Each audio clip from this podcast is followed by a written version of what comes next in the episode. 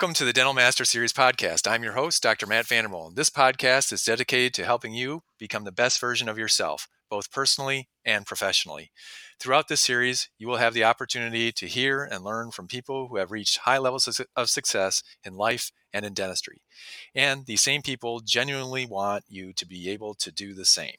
I'm so honored today to have our, our guest, Dr. Bill Nudera. Welcome, Bill. Hi, Matt. Thrilled to be here. Great. So, a little bit about uh, Bill before we get started. Um, Dr. Nudera earned his DDS from the University of Illinois in Chicago in 1999. That's my alma mater.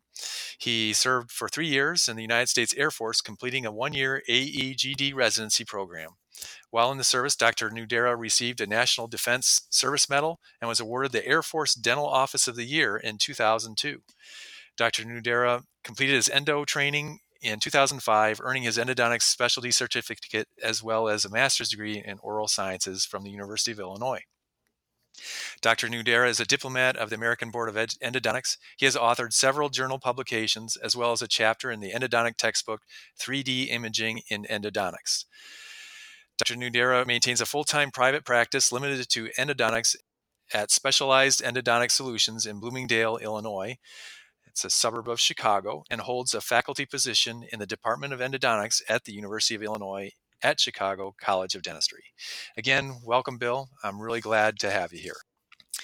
One thing I want to tell our listeners about about Bill as as an endodontist is uh, he's about the most cordial and welcoming person um, that you could ever meet. Um, uh, many of you are listening on this uh, podcast are general dentists, and um, when you talk to Bill, it's it's not specialist to general dentist. It's it's really uh, professional to professional. And and what's unique about Bill, and uh, what's smart about Bill as a specialist is he has a very keen interest in making sure general dentists know as much as possible about his specialty. And um, most specialists think that's shooting yourself in the foot. And I know Bill actually goes in his community in Bloomingdale and throughout the Chicago suburbs, and he helps general dentists in his area learn to be better at endodontics. So we're going to talk a little bit about that. And uh, Bill, I mean, every general dentist, you, you know how we are. We we just we want to get in, get out, uh, make some money. We got to get run down the hall, do a prof, prophy check. Uh, we got to cement some crowns. We got a lot of things going on in our office, and so we're always looking for that, you know, magic bullet how to how to do endo as fast as we can and so on. And we're going to be talking about a lot of things, but you know, as a for instance, you know, if a, if a general dentist comes to you and goes, "Hey, you know, what's you know, give me the lowdown. What's the best file? What's what's the best system to use? Um, you know, how do I how do I get these endos done uh, quickly, efficiently, and uh, and so that they'll work? What do you what do you say? So so. Uh, a couple of things here that you, you may comment on. And I like to think of myself not as a fast endodontist. I'm an efficient endodontist because, you know, endodontics, like other aspects of dentistry, really can't be done fast. Uh, I find that when we we talk about becoming efficient, we talk about uh, not tinkering because when we get into uh, root canal systems, we access the first thing we want to do is poke around inside that tooth and we we have to have some direction and purpose. And I draw back to some of my military days where we would be in basic training, and some of the commanding officers would say, uh, you know, walk with purpose, like walk like you have somewhere to go. So being fast uh, really isn't in my vocabulary, but being efficient and treating with purpose is. We have no wasted movements in our operatory. Everything is planned. And when I work with my team member, it is a well choreographed dance that we do from start to finish. And the equipment that we use, and, and when somebody says, What do you use, or what's the best to use, or uh, specifically files, and my opinion on that is that there is no best file. The best file is whatever works best in your hands. Now, 10 years ago, 15 years ago, 20 years ago, there weren't as many file systems on the market, and some performed better than others. But within the recent years, patents have expired, other companies have come into the market and developed some really nice files with some really nice metallurgy. When you look in a catalog to order equipment and you go to page to order burrs, there may be a hundred pages of dedicated just to different types, shapes, flutes of burrs that you want to do. Well, and endodontics is becoming like that too. You've got all these different designs, all these different ways these files can cut and prepare the root canal system. So my advice for equipment is you try a bunch of them. Find the one that works best in your hands and also is the one that's not as expensive as the others because you have options now. There are a lot of uh, spin off companies or new companies that have entered the marketplace that are making copies of some of these more premium files, and they work just as well at a fraction of the cost. So, you know, we want to be profitable doing these things. So, part of our overhead comes with our file purchases. So if it's worth it for you to spend twice as much for a file because you like it better, I'm not going to stand in your way. Go for it. However, if there is very little benefit for you to to invest that that money into a, a file system uh, when another less expensive version is just as good, we have to consider that too. So there's really no one best. Well, that's that's a great answer. I I, I love hearing about efficiency. That's um, that's how I run my office too. It's it, people are always like, well, how fast can you do a crown prep, or you know, and it's like, well, um, probably about as fast as as any other dentist because it takes so much time to cut into the dentin, go around the tooth. You can only go so fast, but where where you get the speed is in the efficiency and and using your your assistants. I the opportunity to be in a, a an endodontist office that I think he this is a number of years ago, but he would actually consulted with endodontists on efficiencies, and and he told me at the time, and I was he asked me, he goes, well, how many molar root canals do you think an endodontist does in a day? And I thought, well, you know, eight hours, and they're pretty good at it, you know, six or eight. And he said, no, it's four and that really surprised me. And then then he told me he said, well, a lot of endodontists will really only work out of one room, maybe two. And in his office, he had uh, you know several operatories. He had well trained assistants, and efficiency was what it was all about. And he was doing some amazing work there. And uh, so I was I was stunned uh, by that, and that actually uh, motivated me to get more efficient with not only my root canal procedures, but just any procedure in general. I, I, think that's the key. So I really appreciate your point. yeah, it, it, comes down to systems. And when you talk about an endodontic office treating X amount of patients per day, well, that also blossoms into your treatment philosophy. Uh, I've worked with, with endodontists, great endodontists, that they can crank out 10, 11 cases from start to finish every day, and their work looks good. However, I can't do that. I mean, I've tried. I well, let me rephrase it. I can do that, but I feel that my quality suffers when I try to get too many patients in that day. And plus, I come home after seeing that many patients. I'm so tired. A nice busy day for me is between five and six patients. That's a really great day for me. And, and I can take the time that I need to make sure I've done everything to the best of my ability. I come home and I sleep at night, and that's my pace. Others may see four, but on the flip side, others may see eight or right. nine or even 10. So uh, the, the options are, are out there if you understand those efficiencies and depending on, on how you like to work let's change gears a little bit. Um, uh, you know, recently I've been seeing in some of the uh, journals and so on of uh, sort of these minimal uh, access preps and and you know and in dentistry, of course, there's lots of people who are moving towards, you know, we should be doing minimum uh, dentistry, minimum removal of tooth structure. And um, I know there's new sort of technologies and so on that maybe allow for this, but I mean, then at the same time, other people are saying you got to be able to see what you're accessing. You need to, you know, get get down there and, and be able to, you know, have access to to do a good job. I mean, is there any comments do you have about those particular techniques? Uh, so we have seen in the endodontic world a, a complete shift of, of how we should be preparing the root canal systems, or I should say a modern twist on the shift of how should, we should be uh, preparing root canal systems, keeping things more slender and more slim. Again, a couple of decades ago, we were flaring things to 06 tapers and really sacrificing a lot of internal root structure by removing the dentin because we thought we needed to do these really deep shapes. And by preparing these deep shapes, we're allowing our irrigation solutions to, to address the tissues deep inside that root canal system. Uh, but we're finding out that we can accomplish those same protocols by keeping the canal system more narrow. And it doesn't just stop at keeping the canal system more narrow. Uh, some clinicians are extending this thought process and philosophy to the actual uh, cavo surface outline form of their endodontic access. If we look at textbooks, and it's still being published in textbooks today of how we make our endodontic accesses, they're suggesting we make an, uh, an entrance into the pulp chamber and completely unroof the pulp chamber into the pulp horns and develop what we call this straight line access or an, uh, being able to visualize in your, your, your mirror uh, when you're looking into the axis of a multi-rooted tooth, being able to see all orifices at the same time. That's a, a traditional access approach.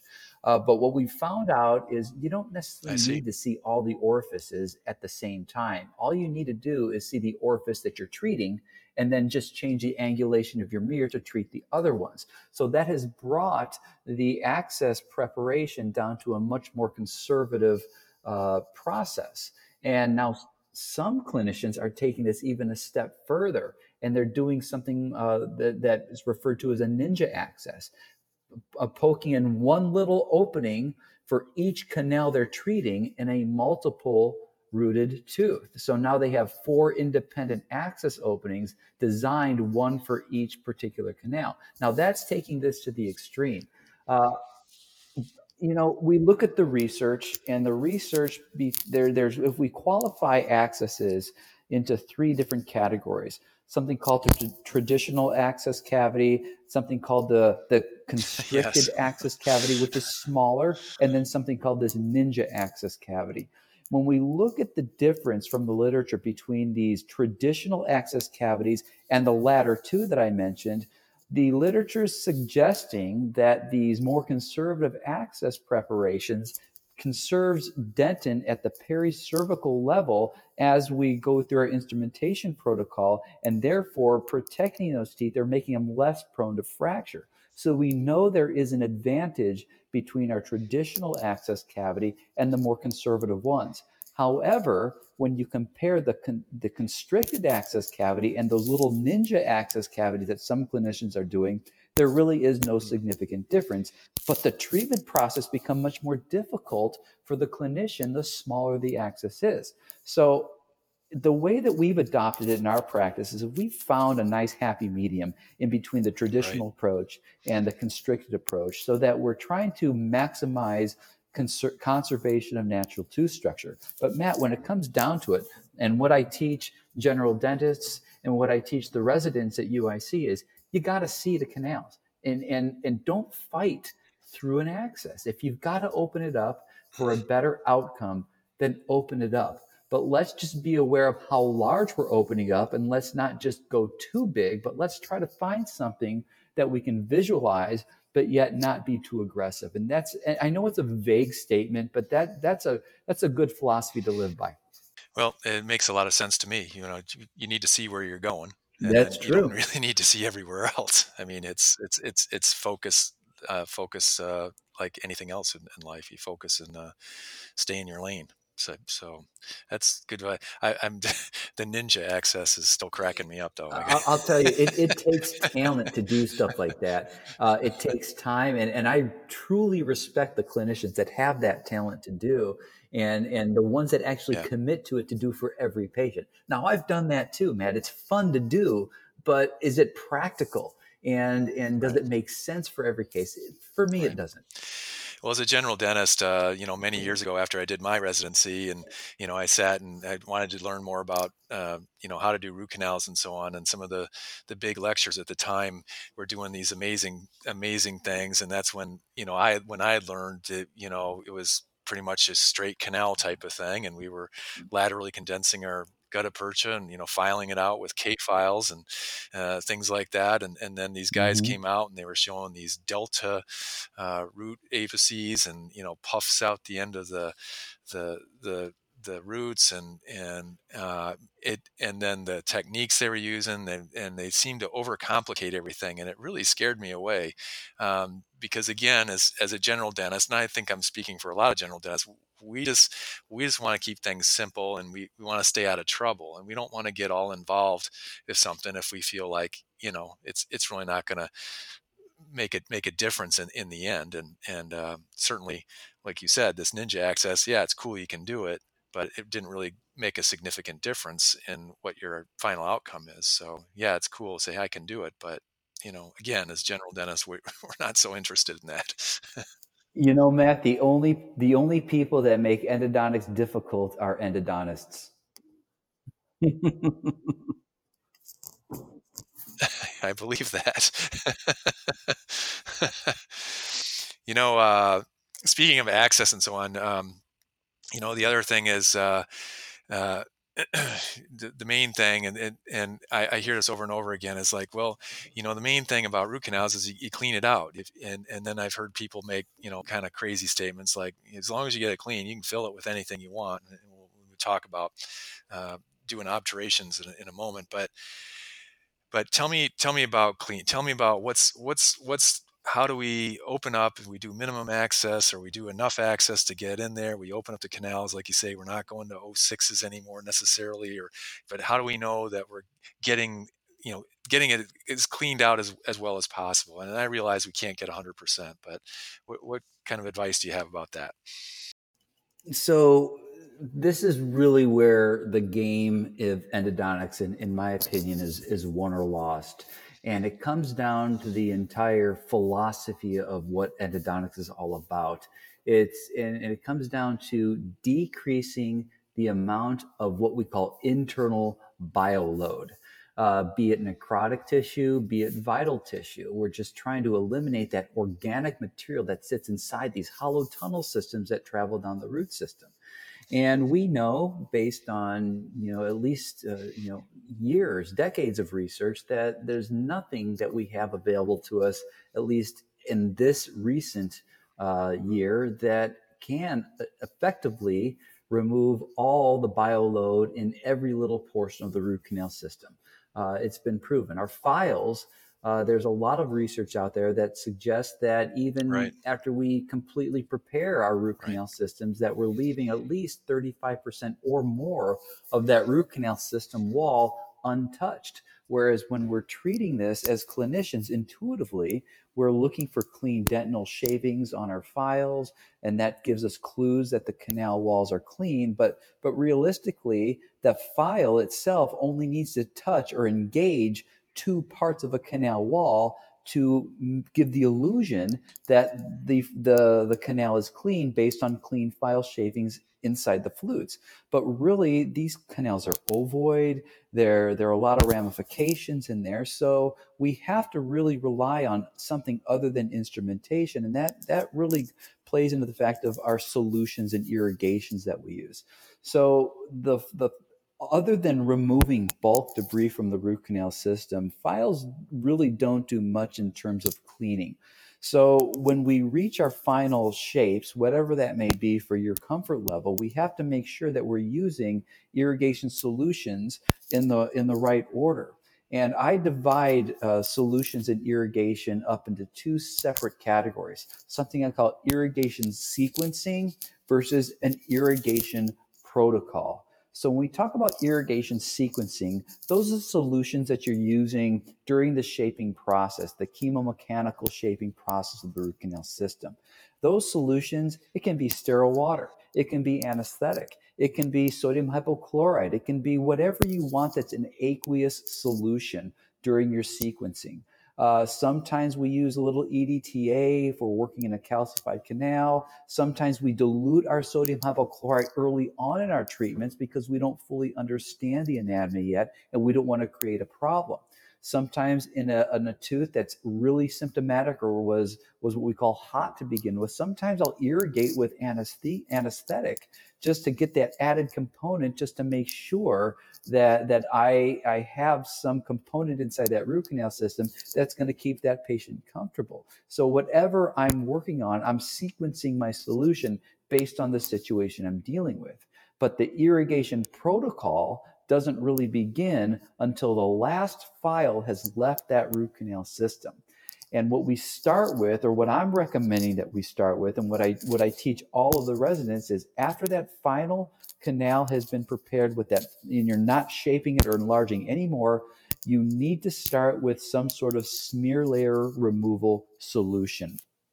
Matt, just like in operative dentistry, when before you do any composite bonding, you're you're etching you're removing smear layer. You're, you're, you're fluffing up the collagen fibers to accept that, that chemomechanical bond that you're creating. Well, that same type of smear layer that gets created during operative dentistry gets created internally on the walls of the root canal system.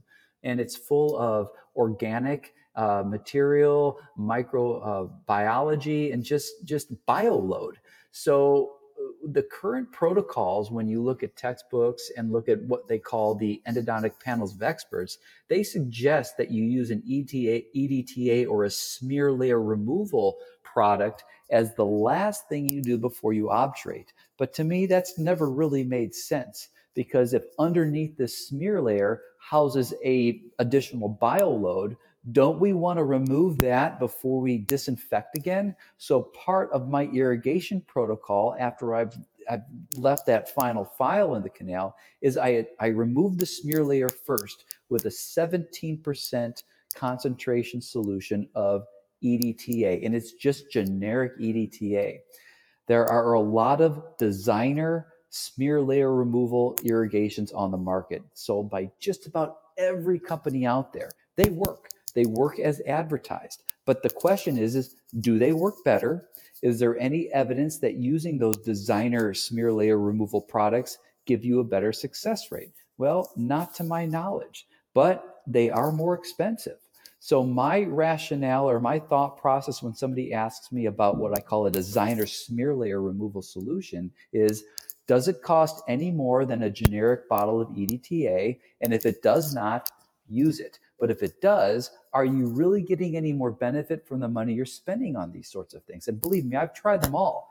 I use generic 17% EDTA as the first solution, followed by sodium hypochlorite. Because once I remove that smear layer, now I have access to those tubules.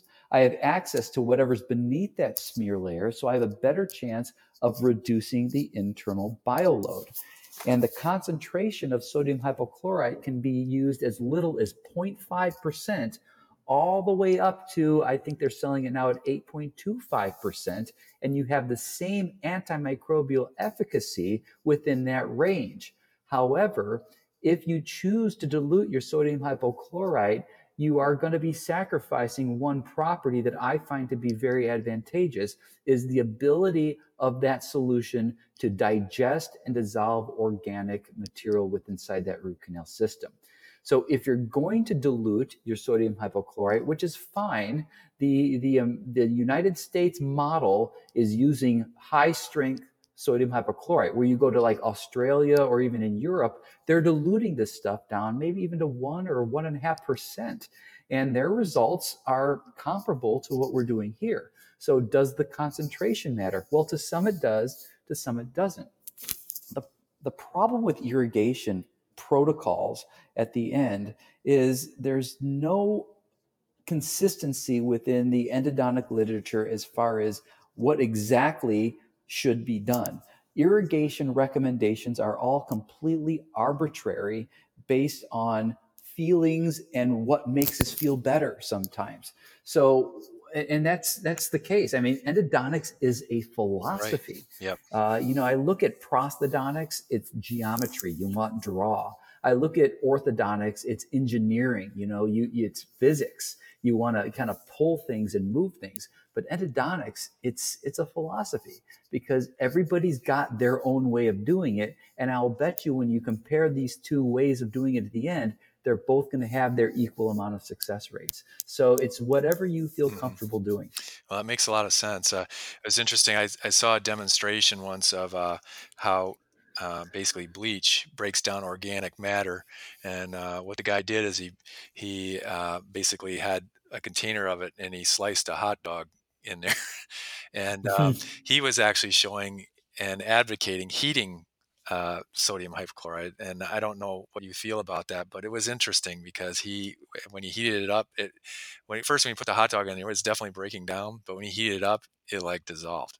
So it was a it was interesting, but I I never tried it. I was a little nervous about putting hot anything down in the. In, yeah, pa- patients don't like it when you ask for the hot bleach. But but on on that note, there the literature does suggest that warm sodium hypochlorite digests the tissue more efficiently than cold or room temperature sodium hypochlorite. But activation also di- dissolves the tissue faster than just letting it bathe there. So there are other adjuncts that we can use to our irrigation protocols to help the efficiency of the solutions as opposed to just heat. Heat's one of them. I don't personally heat up my sodium hypochlorite either, um, but I do know some clinicians that do. So it, it's based on your philosophy again. Okay. So let's move on to let's talk about okay, we got this thing cleaned out, or we feel like it's cleaned out. we have a good feeling about it. Okay, so so now mm-hmm. what, what do we what do we fill it up with? What do we you know does do we need warm gutta percha cold? Do we have pre pre made uh, cores? Do you know what, what what's best? So gutta percha is really the the standard of care, uh, at least currently in endodontics. You know, I don't know how much longer gutta percha is going to be around, but it is still around. Uh, it's cost effective, uh, and it it it works, and it's predictable, and it's in the literature for you know decades. Uh, but what we have to understand, though, it's not the gutta percha that's sealing the root canal system. Gutta percha is basically providing bulk support for your sealer. So the the bigger question is is what type of sealer should we be using, uh, and based on the type of sealer, what type of obturation techniques are are applicable to the type of sealer you're using. So if we look at obturation, we can break it down into cold techniques, warm techniques, uh, and then within the warm techniques, you can break it down to pure gutta percha techniques or some sort of carrier based technique. So the the short answer is they all work and they all don't work depending on your technique, the technique sensitivity, and how it's applied based on the end user. Uh, there's been a big push recently for the the introduction of bioceramic sealers. Now, bioceramic sealers have been around for at least 10 years in endodontics, but they're gaining significant popularity within the last few years. And if we look at sealer types, we've got eugenol based sealers, we've got resin based sealers, and we've got a bioceramic type sealer. Now, within the first two, your eugenol based and resin based sealers, you end up getting a little bit of a resorption of the sealer over time. You may see a sealer puff at your final fill, but at the year recall, at the five year recall, that's gone because of the the reaction the body has and the macrophages come and eat all that stuff up and that's great but what that also tells me is that that also can create apical percolation with inside that apical foramen which can create uh, nutrients for residual bioload that may not have been treated to cause an eminent failure. Now, I'm not saying these sealers cause failures. There's a lot of other possibilities for these things to create these post treatment disease effects. But the reason why these bioceramic sealers have gotten a really heavy push lately is because number one, they're a little more hydrophilic. So even though we're still supposed to dry the root canal system, they can tolerate a little bit more moisture than your resin or eugenol based sealers but they also don't degrade or resorb over time. So when I see a sealer puff at my final fill, that two, three, four, five year recall, I'm still going to see that sealer puff. Now, there's been some recent research that suggests that some of these bioceramic materials can be resorbed, but in the vast majority of, right. of the cases I see, it's rare that that mm. happens.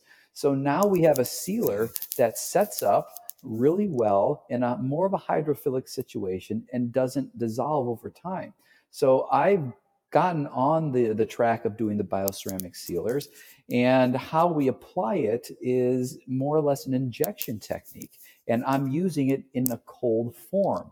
Uh, I'm, I'm mainly a single cone obturation clinician because in previous techniques where we rely on a bulk of gutta percha and a thin coat of sealer because the sealer is not dimensionally stable over time. When We rely on the gutta percha to become dimensionally stable. Well, now the bioceramic sealer is dimensionally stable over time.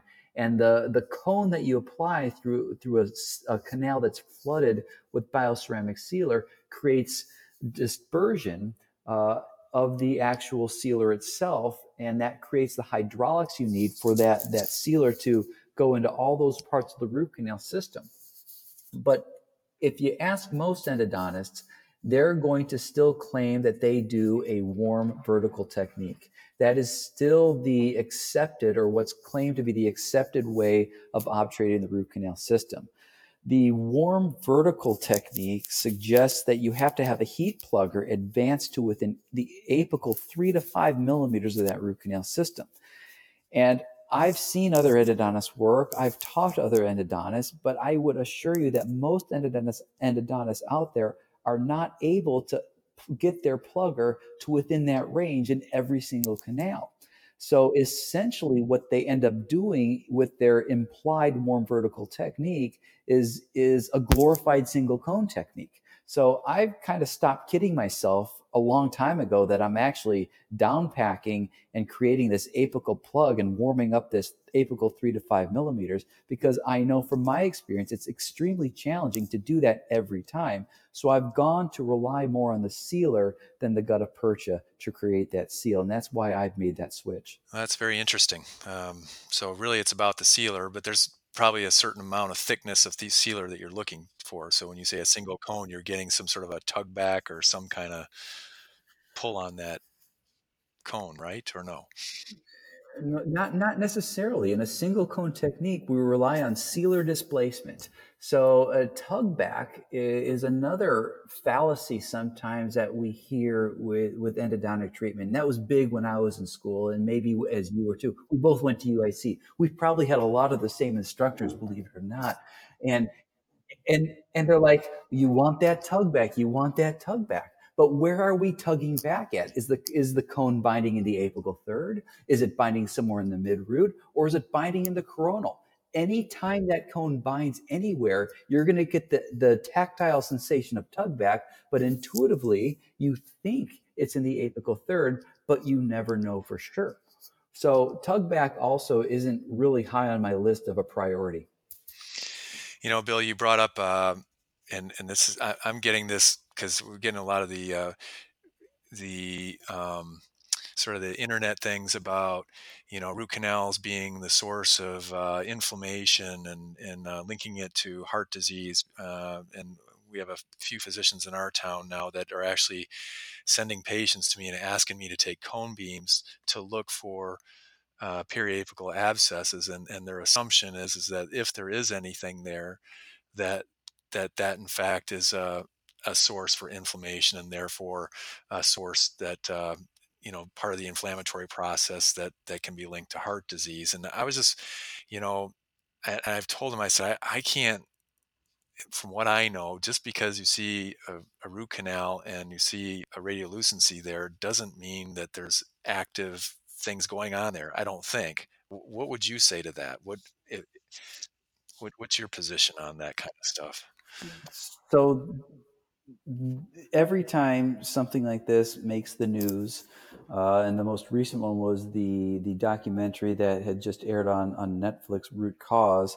Uh, it's based on something called the focal infection theory, where bacteria from one particular area, specifically in our case, a periapical lesion, could then travel throughout the entire body and infect other organ systems, creating a systemic condition. Uh, root canals have been linked to every sort of systemic disease out there, but that sort of process of this focal infection infection theory has been debunked years ago. And it's the position of the A American Association of Endodontists that that is just not a, a, a correlated uh, event. Uh, so here's the way I, I put it. If, if, you know, there are people out there that believe in it, and far be it for me to counteract or contradict somebody's belief system. And I'm not out there to try to convince somebody else that their tooth is not the cause of, of their their ails. People are looking for something to blame their problems on, and, and sometimes root canals get get that blame.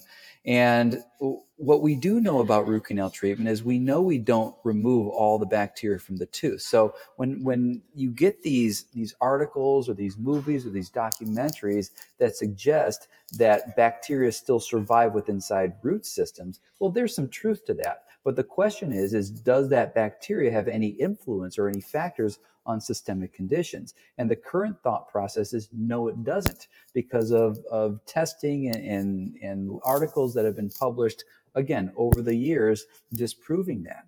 So if a patient comes into me and, and believes that that they don't want to do root canal treatment because they've heard or read or seen that it's going to be a constant problem and a continued source of, of an issue, I say, well, your other option is to have the tooth removed. I'm not there to convince you to have the root canal done. I'm giving you an option to have the root canal done, but certainly extracting your tooth will be 100% successful. And then if the patient comes in, it's tooth number eight or nine, watch how fast they do the root canal. Because, yeah, they don't want to lose eight or nine, right? So it, it really, I, I'm, I give them my philosophy. I tell them I don't subscribe to that philosophy. But if that's what they believe, your alternative option would be a tooth extraction. And I let the patient make that decision. From a practical uh, treatment planning position for for those of us general dentists, you get a new patient in your office. They've had you know two or three root canals you have no other you know you don't have any history you don't have any previous radiographs on these patients they're having no symptoms um, and you look and and uh, and you see uh, you know a radiolucency by a tooth, and it's also a tooth that um, you're thinking, um, you know, I'd like to make that tooth a bridge abutment. Um, you know, what kind of things, what kind of thought processes should we be going through, or what should we be communicating to the patient about that that tooth, about that that tooth? Yeah, that it's it has no symptoms. We want to use it for a, an abutment uh, is that one that we would automatically maybe send to you to say, yeah, let's let's retreat that just in case, or how how would you go through that? Well, I think just to mitigate risk, uh, the opinion by the specialist will be beneficial for for your the general dental the general dentist. Um, but the thing is, it, you got to understand what your endodontist's philosophy is with that. And I go, I say this a lot philosophy because I have some cases right. that, you know, I've done 10, 11, 12 years ago uh, that I've been monitoring for a decade. A lesion has not completely gone away, but the patient remains asymptomatic. Okay. And over 10 years, the lesion stayed the same size. So the question is, is it's there. We know what it is. We know it's not healthy tissue. We know it's not scar tissue. I know a lot of dentists say, well, it could be a scar. It's not a scar it's some sort of granulomatous tissue of some kind. The question is, is it infected tissue? Well, maybe, maybe not. We don't know unless we do histology on it. So there's there's a philosophy called lesion monitoring, meaning we monitor this lesion. It could stay small for two decades, and all of a sudden, the next year could just be massive. So we have to just understand what those risks are if we're going to not treat. But the but to your point, you get the new patient. Uh, let's say a patient I've been monitoring for 10 years, lesions never change size, and this patient picks up and moves to Texas and goes to a new dentist. And all of a sudden the dentist takes him and say, uh oh, look at tooth number 30. There's a lesion there. We've got to retreat this tooth. And now the patient has to, you know, understand that, you know, how much information did the patient get from me? Uh, about what's going on. Are there any symptoms? Did it change size? So now this new dentist is starting over. So it, I would say that most endodontists in a situation where they see a lesion on a tooth are recommending treatment, but not all are. So I really kind of lay out all the options for the patient. And, and by the way, we're talking about an asymptomatic lesion tooth with prior root canal treatment and where the root canal treatment appears to be adequately treated with the technique. Okay, so let's let's have those qualifiers. If it's short, if it's if there's something that can be improved upon, yeah, most likely we're going to recommend retreatment. But if everything looks like it falls within line of what it should and we have a lesion there, I'll tell the patient here are options. We could retreat this tooth, we could surgerize this tooth, or we can do nothing. But it depends on what the restorative plan is going to be if your dentist is going to be putting a bridge on this tooth, mm, I'm not 100% certain that we won't have to do something at some point in time.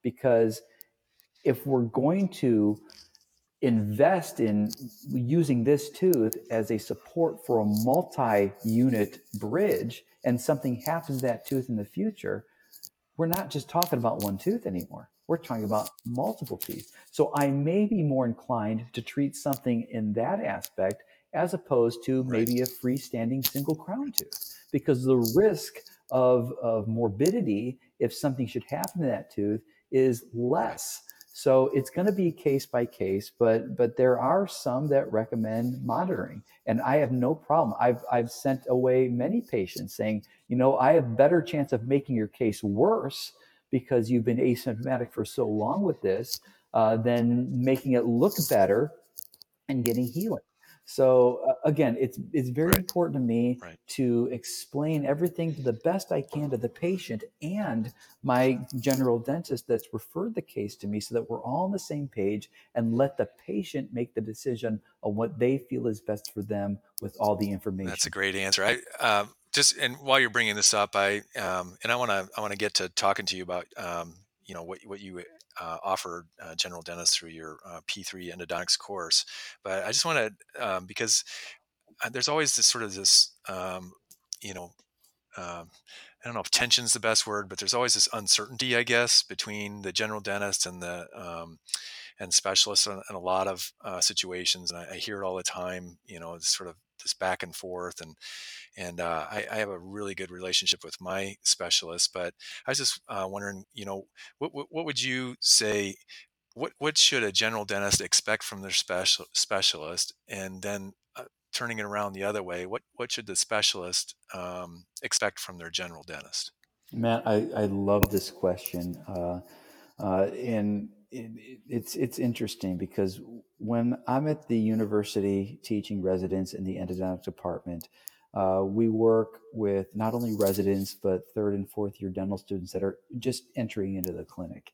And when they come to us with a case, you, you see their eyes, they're, they're absorbing this information, they want to learn, and they have so much uh, respect for what you say in your recommendation. It's like you are the all knowing person and you're going to tell me what to do, and everything's going to be just fine. And that, that's great. But something happens after graduation to some clinicians, not all of them, because I've got great relationships with the, most of my referring doctors. Uh, and most of them still value my opinion. I love having a seat at the table. Uh, but there are others, based on the personalities, that just want to give you orders. Like, this is part of my treatment plan. I don't do root canals. You go here and do the root canal, and I want that root canal done. You know unfortunately in my early years when when i was trying to manage that referral relationship i i lost some referrals because my philosophy didn't line up with what they were asking me to do. And it goes back to that can i sleep at night uh, I didn't feel that some teeth needed root canal treatment, but this doctor really wanted me to do it. And they basically said, well, if you don't do it, I'm not sending you my cases anymore. You know, what do we do? We have to walk this fine line of ethics of what, what, what we should and shouldn't do. But fortunately, uh, most most of my doctors we've been able to communicate and cultivate these relationships. So i say from and, and I, I was a general dentist before i went into endodontics. So I, i've looked at it and i've seen this from both sides. When i was a general dentist working with the endodontist that i worked with and I, by the way when i was a general dentist i was doing 90% of my own root canal treatments because i loved it.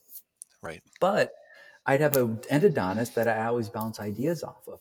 And this endodontist that I chose to work with was always willing to accept me doing endodontics. And that's why we worked together. He never judged me for making a mistake. And always, we always had good communication.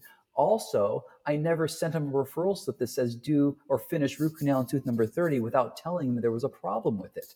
Uh, and and I get that. I now I'll get these these what we call surprises, right? These little souvenirs that are left behind that the patient doesn't know about. Uh, either it's a perforation, uh, either it's a, a, broken instrument, and and we we we can see this stuff by the way and and we see it on the cone beam. We we know there's a problem and now we have to walk that fine line of communicating to the patient that you know we've got to repair something. We don't want to point any fingers but it becomes a much more challenging relationship when we're working with the dentist that really doesn't communicate with us as well as we would like to versus those that do. Uh, so right. just like any other relationship not just within dentistry but in life the more you communicate with that person, the more they understand and you understand each other and you work together for the common good as opposed to just dumping on you. When we first opened our practice in 2006, there was an endodontist right across the street, one in every other town around us. we were in a completely saturated area. I opened with a partner and and we went out there, we marketed. But right. what we found in the first year is we we we call ourselves an endodontic garbage can because we would get all the stuff that everybody else wouldn't get and all the other referring doctors that all the other endodontists had fired already. So we had to go out and we had to work our butts off to really build our reputation and, and do something different in order to establish the practice we have today. So it wasn't easy kind of trying to make your name for yourself but uh, it was definitely a different perspective being a specialist as opposed to the generalist at the time.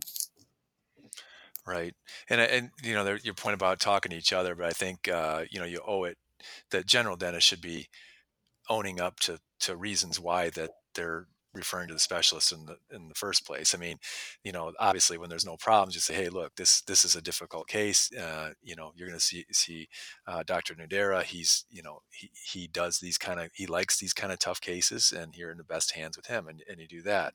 But then of if there's a broken file or or whatever, you know, the general dentist really needs to tell that patient, hey, you know, this this happened, and uh, but good news.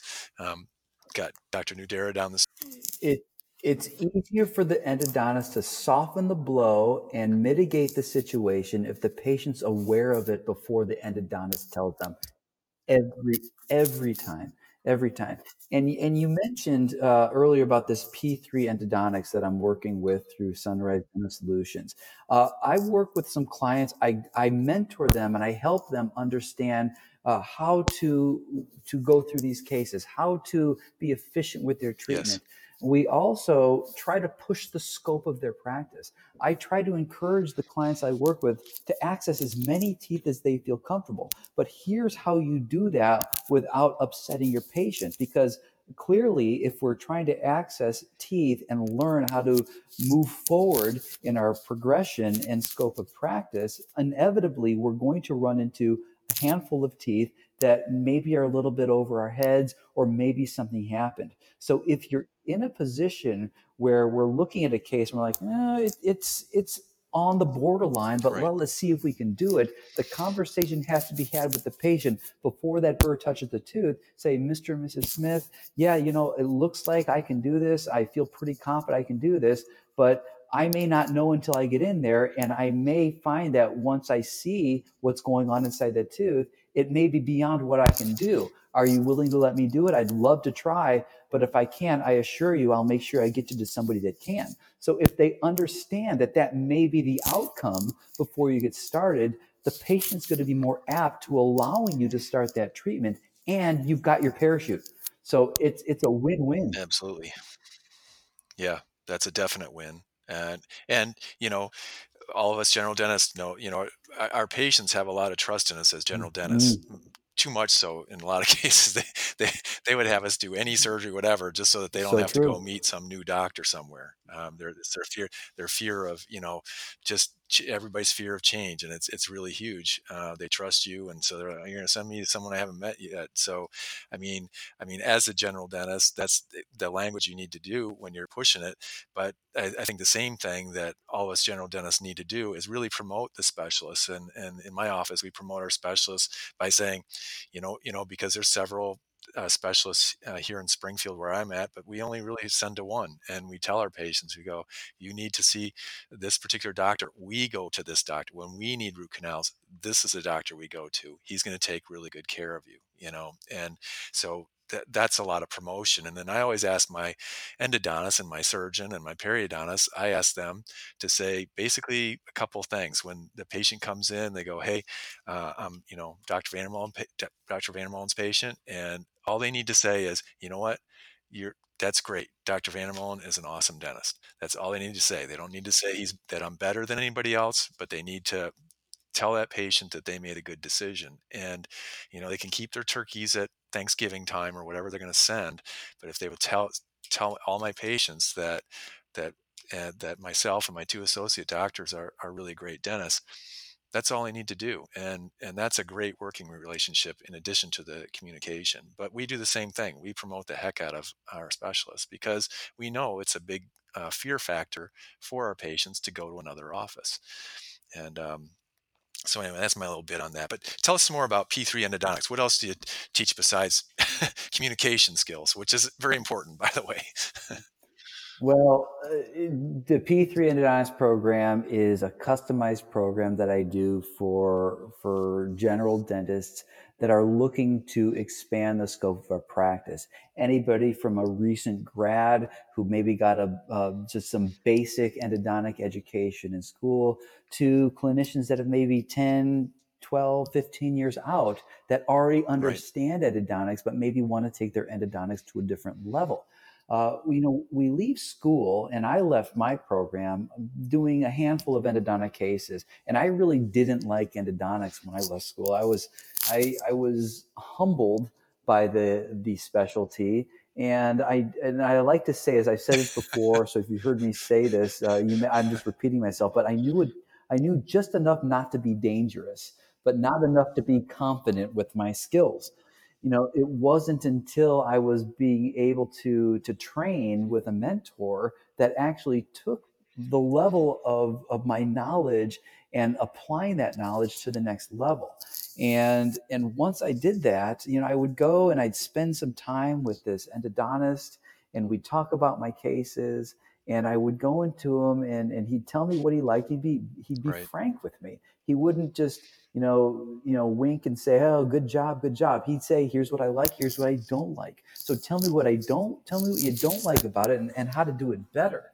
And then all of a sudden I'd do it better and I'd go into his office and hey look look doc I got lucky. And then after after so often he goes you know Bill you're not getting lucky anymore. You're becoming predictable. And these core concepts are, are something that I teach my clients, something I teach the residents because they stand the test of time. A root canal is a root canal is a root canal. If you understand how to actually set the stage to address the anatomy, then it doesn't matter what you use or how you use to get there. So the course that I offer is going to be honed in based on your particular needs. The needs for a recent graduate are much different than the needs of a clinician who's got a decade of experience. So it, it we we go through every sort of protocol and and the program there's there's no real end to the program it's whenever you feel that you've gotten out of it what you need and when you've gotten out of it what you need then you can move on. But you can always come back, right? We're trying to build a community, a community of people that love this just as much as I do. So most of what we do is didactic work. Uh, over the phone stuff. They they'll email me images. We'll have a chat before they go in. We'll talk about strategies, uh, what the anatomy looks like, what we should be looking for, uh, and it evolves into the clinicians coming to my practice. We work with their team members. We work with their organization, their file setups, uh, how we can set up treatment rooms within short periods of time to turn a regular operatory, that for operative dentistry, into a nice endodontic suite within a matter of 10 to 15 minutes with just maneuvering a few things and positioning a few things and, and building uh, streamlined carts that house your, your equipment. Uh, but we, I also offer the opportunity to go into your practice. Once we've worked together, and it's not right away, it's staged once we understand the the didactics of it the concepts once we've gone through a couple of cases once you've implemented my systematic and methodical protocol through this this algorithm approach that i'm doing uh, then you get a chance to to see me apply it. Uh, people are in my clinic all the time and i can come to your clinic and fine tune it as we move through this process. So there's just so many options based on your particular well, needs. Bill, I know firsthand that that you're an awesome uh, teacher and instructor, and and uh, and just your whole approach to things. Um, you know, taking things one at a time and taking people where they're at, they're at, and to to build to a next level. Uh, you're you're just an expert at that. So I'm I'm just totally excited that that you're doing this and and really offering uh, so much more than the typical endodontic program does because generally the the programs that are out there are some place that might have you know multiple uh, stations if you will and you're working on extracted teeth or blocks or things like that and you, you go you go through all these things and you pay tons and tons of money but you you never really get exposed to the reality of of how you do it in practice and it sounds like that's what you that's what's unique about what you're doing. You're you're you're going over the basics but you're saying okay well here's how you really get it set up. Here's again when we started our conversation uh, today was efficiency. It all goes back to efficiency. That's awesome. Absolutely right and and you know these these modular approaches to the the endodontic education system they're good. I mean there's a lot of good programs out there. You but you can go to youtube you can go to dental town you can go to a, a lot of places that have a lot of media, uh, Facebook, Instagram, a lot of good stuff that people are sharing out there. But the only way to get better at endodontics is to do it. Uh, these weekend courses offered by by right. product companies, those are fine right. too. But let's let's be real. They're trying to sell you something, right? They want to sell you their product. Although the speakers at these companies, they're friends of mine, they're colleagues of mine, and I respect them. Uh, they've got a lot of good information. So there's nothing wrong with those systems, but how you get better right. is getting your hands in those root canal systems, not during the weekend courses, but what are you going to do when you get back to your clinic? Are those course instructors going to be there to help guide you through it? Most likely not. How, how would someone find out more about the program and, um, you know, do they contact you? How, how is there a website they can go to? How, how would they do that? Right now, the program is being run through the Sunrise Dental Solutions coaching program with, with Tony Feck. So uh, right now, I'm exclusively within that group, uh, okay. offering offering this coaching program through through that uh, through Tony's program. Uh, the future may change and may hold something different, but right now I'm exclusively working with those particular clients. So if you're interested in doing something like that, I, I strongly encourage you to reach out to the Sunrise Dental Solutions people and, and see what your options are for joining the P3 Endodontics program. Right. So you would go to sunrisedentalsolutions.com and then uh, I'm sure there's a link to to yourself and then the the program. You got it. That's awesome. Well, Bill, thank you so much. Uh, just for our listeners, it took us three tries to get this to, together, to technology things, and that was probably my fault. Um, but Bill, I really appreciate you uh, sharing uh, with us. Um, it's a little bit unique in that um, most most of my guests are throughout this podcast will most likely be general dentists and, and the things that we talk about. And uh, and it's just been really uh, gratifying. And and and you you are you and I are friends, and and we've known each other for a while now. And um, and I just know that you have a special place uh, in your heart, really, for a general dentist to, to be able to do it right. And uh, and and I appreciate you, and, and I appreciate you taking the time to speak with us. Thank you very much. Well, you're very welcome, and I appreciate this this opportunity to share my my passion with with you and your listeners. And Matt, we've just scratched the surface, so there's a lot more we can talk about. So if you ever want to talk okay. endo again, I'm going to take you up me. on that. Thanks again, and uh, this has been a uh, podcast with Dr. Bill Nudera. See you next time. You've been listening to the Dental Master Series, a periodic podcast on timely and stimulating topics for the success driven dentist. You can find more Dental Master Series podcasts at sunrisedentalsolutions.com or by searching for the Dental Master Series on your favorite podcast app. The Dental Master Series was created by Sunrise Dental Solutions, an exclusive community of highly successful practicing dentists who have succeeded through different paths, working as a group to meet the collective needs of their clientele. To learn more about how Sunrise Dental Solutions can optimize your practice and assist you in defining and achieving your vision, call 1 800 750 0737 or visit sunrisedentalsolutions.com.